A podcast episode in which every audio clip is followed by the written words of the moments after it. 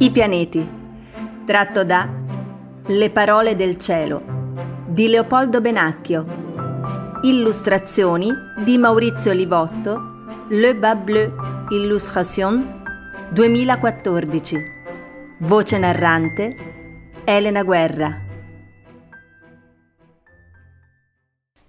Nel cielo apparve un segno grandioso. Una donna vestita di sole, sotto i suoi piedi la luna, sul capo una corona di 12 stelle. Apocalisse 12.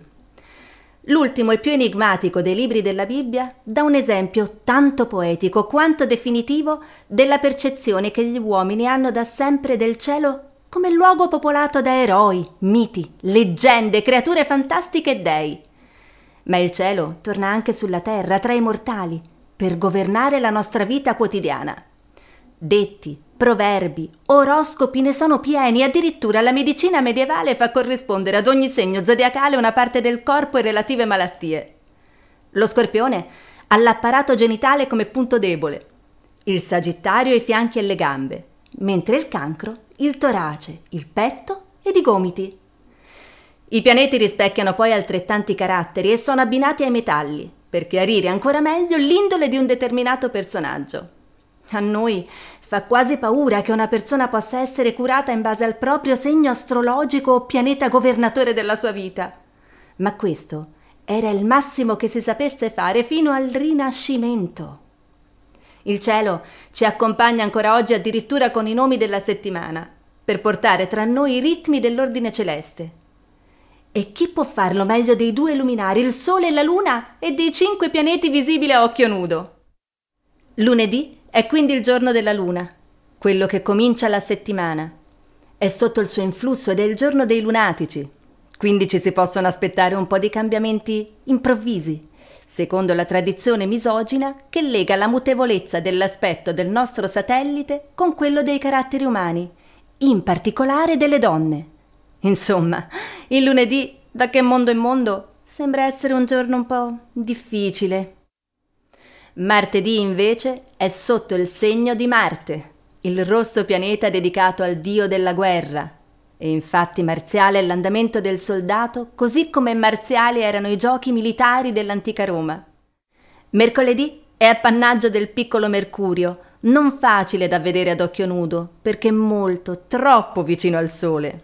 E non è facile da maneggiare neanche la parola mercuriale, che oscilla tra significati che sovrappongono il pianeta vero e proprio con l'elemento mercurio, da cui si ottenevano medicine, ma anche veleni. Finalmente avanza il glorioso Giove, che sovrintende il giovedì, giorno tranquillo e grasso nella nostra tradizione, spesso famoso per qualche buon piatto caratteristico. È l'effetto del pianeta più massiccio sul sistema solare, ben visibile anche a occhio nudo. È lui che ci fa diventare gioviali e rende tale anche il giorno a lui dedicato. Venerdì è dedicato al più evidente dei pianeti, Venere, visibile per un periodo alla sera, e allora è vespero, e poi al mattino, e allora è lucifero. Bianco, smagliante, dopo sole e luna è l'oggetto celeste più brillante, ed è quindi dedicato alla più bella, affascinante e trasgressiva delle dee. L'aggettivo che ne deriva, venereo, è conseguenza alla dedica. Sempre per rimanere sui presunti influssi dei pianeti sui caratteri e addirittura sulle ghiandole umane, il venusiano è, manco a dirlo, affascinante e seducente, oltre che ottimista.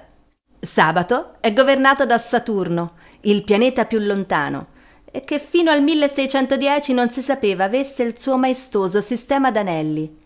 Saturnino è anche il carattere di chi è morigerato e costante. Il pianeta, infatti, secondo l'astrologia medievale, influisce sulla ghiandola pituitaria, che secerne ormoni che gli rendono tale il carattere e alto e serio l'aspetto. Molto più concretamente, gli antichi romani, dal 17 al 23 dicembre, celebravano il dio Saturno con i saturnali, banchetti, sacrifici e festeggiamenti a volte sfrenati. E la domenica? Che pianeta mai la domenica? Visto così, infatti, sembra che manchi la corrispondenza con un pianeta per il discorso fatto, almeno per questo giorno che per alcune culture è l'ultimo della settimana, per altre, come per gli anglosassoni, è il primo. La domenica è dedicata al Sole e da lui è governata.